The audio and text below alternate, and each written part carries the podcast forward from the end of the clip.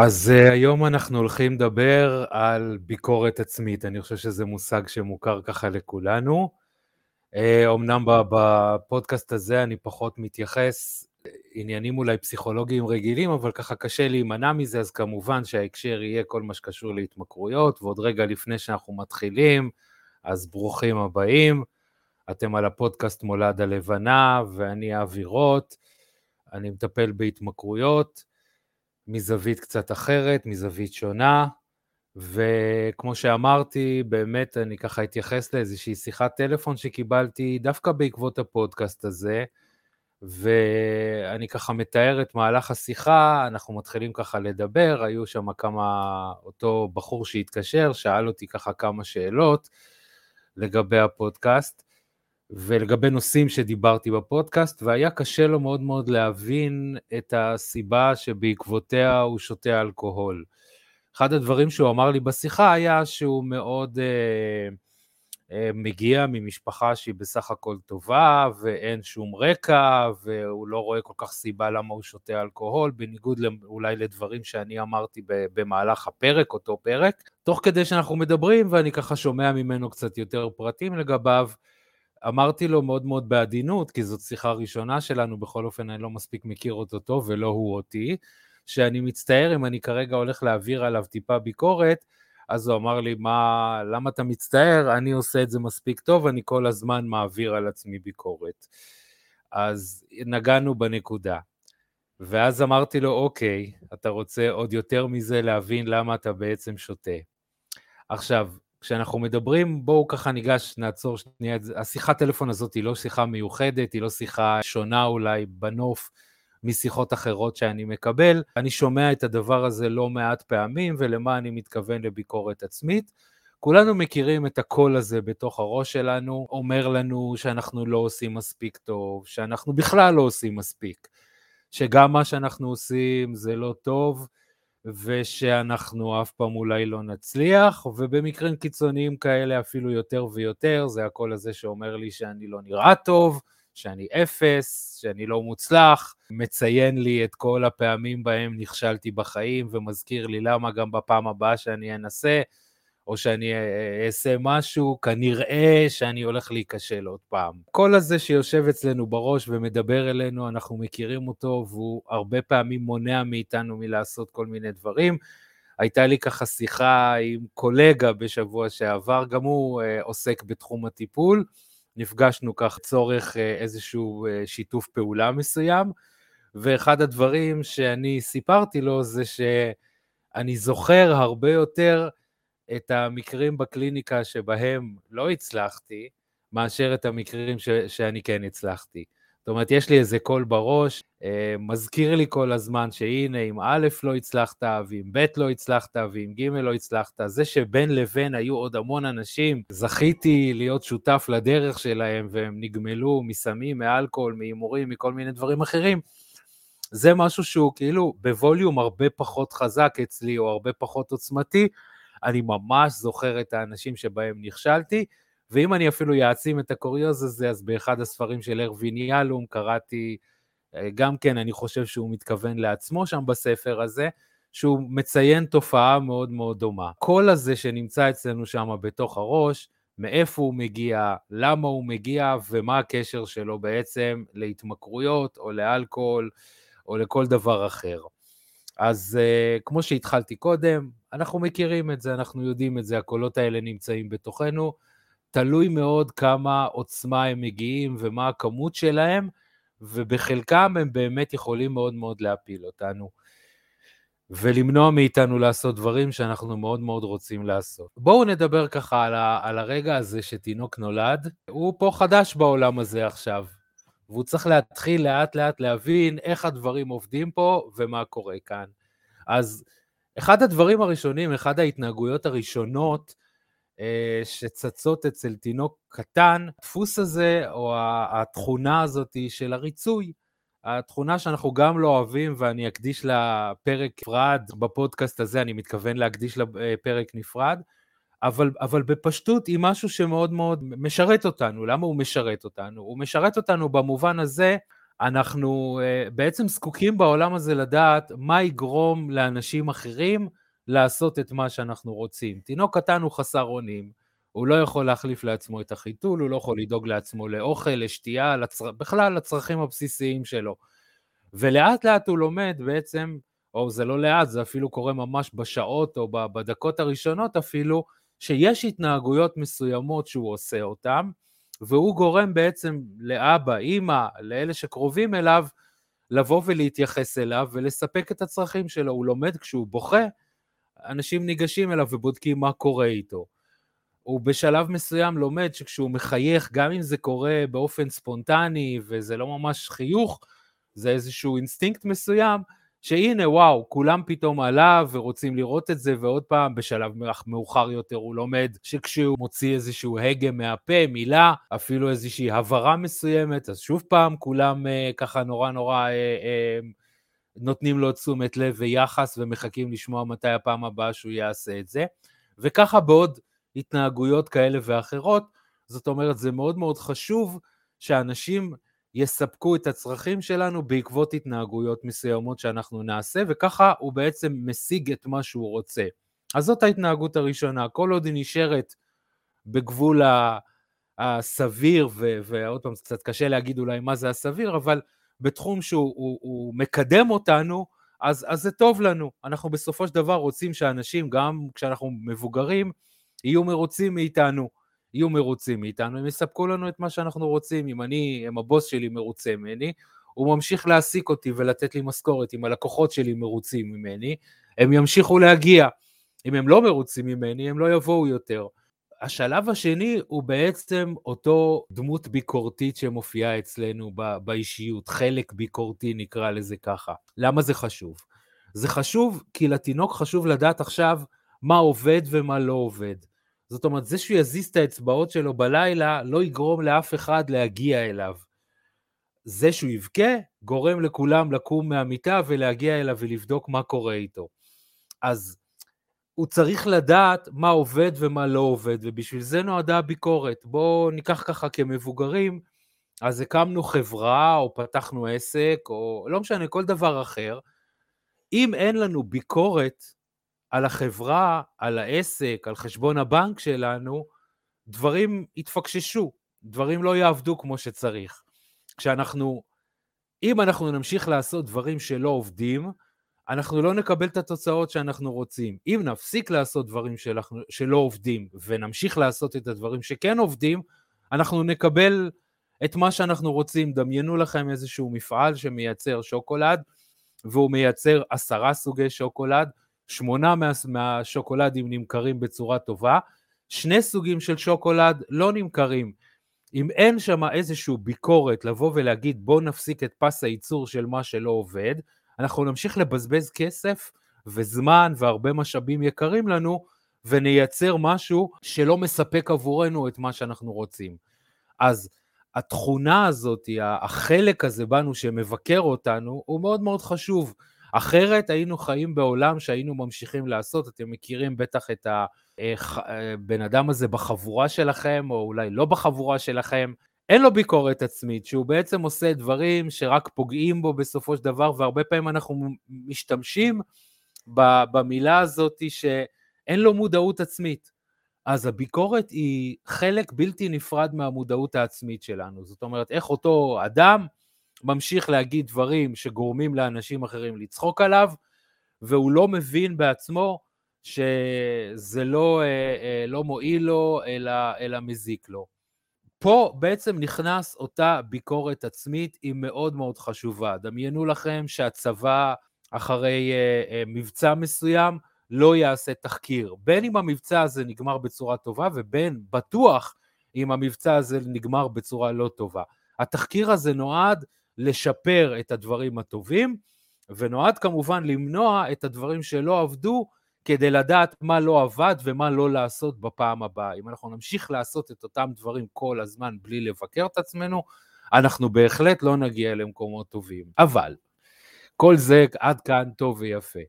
מה קורה כשהביקורת הזאתי תופסת חלק מאוד מאוד משמעותי מה, מההוויה שלנו. זאת אומרת, אנחנו מוצאים את עצמנו מבקרים ומבקרים ומבקרים, בעצם, והרבה פעמים אנחנו אפילו משתמשים בזה כמשהו שהוא מאוד, אה, אה, איך להגיד את זה, מדרבן, אנחנו חושבים שזה מדרבן אותנו להצלחה, ולכן זה הכיסוי שלנו למה להמשיך ולבקר את עצמנו. אבל שוב פעם, כשהביקורת הזאת היא עוברת את הגבול, היא בסופו של דבר הופכת למשהו מנמיך, משהו משתק, ומשהו שמונע מאיתנו מלהמשיך לעשות את העבודה שלנו, או את מה שאנחנו רוצים, או להגשים אפילו את החלומות שלנו בצורה טובה. ויש אנשים ש, שכתוצאה אולי מהחינוך שקיבלנו בבית, מהדרך שבה ראינו איך ההורים שלנו מתנהגים כלפי עצמם וגם כלפינו, זאת אומרת, הם העבירו עלינו לא מעט ביקורת בילדות שלנו, וזה נתפס אצלנו כאיזשהו משהו מדרבן. אז אתם תוכלו באמת לשים לב עכשיו לילדות שלכם, או לזיכרונות שיש לכם, האם זה משהו שאתם קיבלתם אותו מההורים שלכם, האם זה משהו שככה אתם חונכתם בצורה הזאתי, אז באמת הגיע הזמן לשנות קצת את, ה, את ההרגל הזה ולהבין שלא רק שזה לא תורם לכם, אלא זה אפילו בהרבה מהפעמים ממש ממש מעכב אתכם. אז עוד פעם, אותה ביקורת עצמית שכרגע מקיפה, היא נמצאת שם המון והיא מונעת מאיתנו, היא אחד הדברים שבאמת יכול להביא אותנו לדיכאון, כי זה, זה מגיע משני מקומות. א', זה מונע מאיתנו, כמו שאמרתי קודם, מלהשיג את מה שאנחנו רוצים, זה צד אחד של העניין. צד שני, שכבר אנחנו כן עושים משהו, וגם אם הוא טוב, מגיעה הביקורת העצמית הזאת שאומרת, אבל זה לא מספיק טוב, אבל זה לא מספיק, אה, אה, יכולת לעשות את זה יותר טוב. או אולי אפילו אה, חלק מכירים את הקולות האלה שאומרים לנו, אוקיי, הצלחת, אבל זה היה במקרה. אם היה קורה משהו אחר, לא בטוח שהיית מצליח. זאת אומרת שגם כבר כשאני כן מצליח, בסופו של דבר אני לא מסוגל אפילו ליהנות מההצלחה הזאתי, כי הקול הזה ממשיך לקדוח שם ולקדוח. עוד פעם, הצלחתי, אז מה יהיה בפעם הבאה? מי אמר שבפעם הבאה תצליח? ממש לא מזמן אה, אה, הגיעה אליי מישהי לקליניקה, והיא באמת עשתה דברים מדהימים בחיים שלה, וכל דבר שניסיתי לתת לה מחמאה על אותו דבר, היא אמרה לי, לא, זה היה במקרה, לא, זה היה בפוקס, אני פשוט בן אדם שיש לו פוקס בחיים. יכול להיות שיש לך גם מזל בחיים, ומזל זה משהו שגם טוב שיש אותו, מצד שני, אם את לא מחמיאה לעצמך, אז, אז את לא נהנית, את עושה פה דרך, את עושה דברים מאוד מאוד יפים, אבל את לא נהנית. התוצאה של זה בהחלט יכולה להיות תופעה של דיכאון וחוסר אה, אה, עניין והנאה בחיים, וכולנו בסופו של דבר, הרי למה אנחנו רוצים להצליח? אנחנו רוצים להצליח כי אנחנו רוצים להיות מאושרים. וכאן הרבה פעמים יכול להגיע באמת הנושא הזה של ההתמכרות, כי מה קורה? כשאני שותה, משהו במחסומים, משהו במוח שלי נהיה שקט יותר, זה יכול להיות גם כשאני מעשן, או גם כשאני משתמש בכל סוג של סם או, או משהו אחר, פתאום משהו שם נהיה שקט יותר בתוך הראש, והקול הזה מפסיק להופיע, או מופיע בווליומים שהרבה יותר קל לי להתמודד איתו. ואז אני מתחיל בעצם לנוע קדימה ולהצליח בחיים. ואם אתם האזנתם לפודקאסט, לפרקים קודמים שלי, וגם אם לא, פה בעצם מתחילה התלות שלנו בחומר החיצוני. זאת אומרת, המוח שלי באיזשהו מקום קולט שאם אני רוצה כן לנוע בחיים, כן להתקדם בחיים, כן את היכולת הזאת לתת לעצמי את ה... את ה ליהנות ממה שאני עושה, פשוט בלי הזמזום הזה, הבלתי פוסק, הלא נעים הזה כל הזמן בתוך הראש שלי, אני צריך להשתמש באלכוהול, בסם או בכל דבר אחר, כדי שיהיה לי את השקט הזה בתוך הראש. אז השלב הראשון תמיד של התמכרות הוא השלב שבו היא עוזרת לנו בחיים, אחרת לא היינו ממשיכים איתה. שוב פעם, אני חוזר לביקורת העצמית הזאת, כי אני כן עובדת. אם משהו לא היה עובד בחיים שלי, המוח שלי לא רוצה לשכפל אותו עוד פעם, אבל אם משהו כן עובד בצורה טובה, המוח שלי רוצה לשכפל אותו שוב. אבל, כמו שאנחנו מכירים את זה וכמו שאנחנו יודעים, מה שקורה ברבות הזמן, שאנחנו הופכים להיות תלותיים בחומר, ואז הוא הופך להיות משהו לא טוב בתוך החיים שלנו, מה גם שכאן יכולה להיכנס ההלקאה העצמית הזאת והביקורת העצמית הזאת, תראה כמה אתה שותה, תראה כמה אתה מעשן, תראה כמה כסף הפסדת בהימורים, כל מיני דברים מהסוג הזה, ושוב פעם נכנסנו ללופ הזה שאנחנו לא מצליחים לצאת ממנו. אז כמו בכל פרק שהקלטתי עד היום, גם עכשיו, המטרה שלי היא לא רק להשאיר אתכם עם ידע, אלא באמת לתת לכם ככל האפשר את הכלים באמת שאתם יכולים להתמודד איתו. אז כשהביקורת העצמית הזאת מופיעה, מה שאני מציע הרבה פעמים למונחים אצלי בקליניקה, זה להתחיל לנהל איזושהי מערכת יחסים עם הקול הזה. למה אני מתכוון מערכת יחסים? אני מתכוון, אנחנו כן יכולים פשוט לנהל איתו שיחה בחזרה. זה איזשהו פתרון אחד. הרי זה לא כל הקולות שיש לי בראש, יש לי גם עוד קולות בראש. וכאן אנחנו פשוט אומרים לו, קודם כל תודה רבה שאתה נמצא כאן. תודה רבה שאתה כאן לדאוג לי, אבל בוא נחשוב באמת איפה המקומות הנכונים שבהם אתה יכול לדאוג לי ו- ולכוון אותי ולעשות עם זה, עם זה באמת, לנצל את זה בצורה טובה, את, את הביקורת הזאת. שוב, לא להילחם, כי אם אני אלחם נגדו, מבחינתו הוא מגיע לפה למטרה טובה, לעזור לי, להגן עליי, לקדם אותי הלאה. המקום של לנהל איתו את הדו-שיח הזה, את המשא ומתן הזה, באמת, בוא תהיה פה במקומות הנכונים. אני שומע את הדברים שלך, אני מקשיב לדברים שלך, ואני רוצה לקדם את זה הלאה. דרך אגב, יש מודל, אם אני כבר מדבר על זה, יש מודל מדהים ב-NLP, זה המודל שלקחו מוולט דיסני, אותו מייסד מפורסם של דיסני שכולנו מכירים, הסרטים, הפארק שעשועים, כל הדברים מהסוג הזה, ואצלו באמת היה לו את היכולת הזאת להיות בכל אחת מהדמויות באופן מלא. זאת אומרת, הוא גם היה ביקורתי מאוד, אבל הוא גם היה אדם בעל חזון, שיכל באמת לדמיין ולראות ולחלום את כל מה שהוא רוצה, הוא ממש היה חולם גדול. אז כולם מכירים את המשפט הזה, שאם אתה יכול לדמיין את זה ולהאמין בזה, אתה גם יכול לעשות את זה, שמיוחס לוולט דיסני עצמו. והוא גם היה אדם מאוד פרקטי ומאוד מעשי, והוא ידע להיכנס לכל אחת מהדמויות האלה. אז חשוב להיות בדמות הביקורתית, חשוב להיות גם בדמות המעשית שאומרת, אוקיי, יש פה בעיה, איך פותרים אותה? זאת אומרת, ככל שאנחנו נהיה כמו התחקיר הצבאי הזה, שאומר, אוקיי, איפה מתקנים ונתקן, זה מצוין. רק להעביר ביקורת כל הזמן ורק לחיות בתור הביקורת, זה כבר הופך להיות הרסני.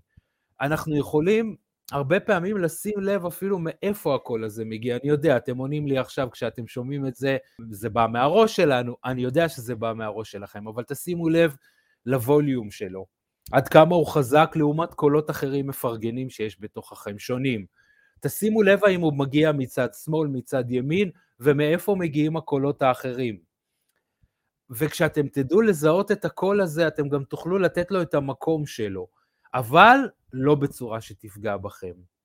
אז אם אני ככה מסכם את כל מה שאמרתי עד עכשיו, אז דיברנו קצת על הביקורת העצמית הזאת, על כמה שהיא חשובה בחיים שלנו מצד אחד, ועד כמה שכשהיא פורצת את הגבולות שלה, היא יכולה באמת לשתק אותנו, או, והרבה פעמים למנוע מאיתנו הנאה, ועד כדי דיכאון או התמכרות. ודיברנו גם קצת על איך לנהל את הקול הזה בצורה נכונה. ממש דמיינו שיש לכם בראש איזשהו מעין תיאטרון בובות כזה, או, או תיאטרון אפילו עם שחקנים. הביקורת היא עוד אחד מהשחקנים שנמצאים שם, היא לא השחקן הראשי בהכרח.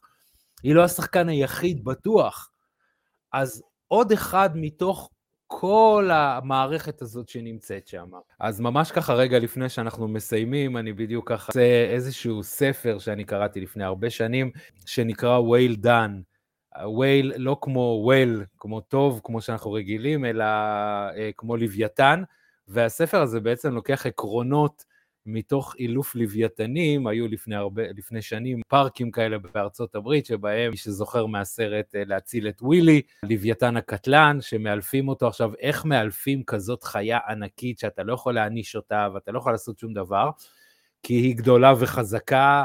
אחד הדברים שעושים שם זה בעצם לתת לו פרס כל פעם שהוא עושה התנהגות חיובית, ולהתעלם מההתנהגות השלילית שלו. זאת אומרת, כדי לגרום ללוויתן הזה לקפוץ מעל חבל, היו קושרים את החבל בתוך הבריכה, לפעמים הוא עבר מעל ולפעמים הוא עבר מתחת, באופן אקראי לגמרי.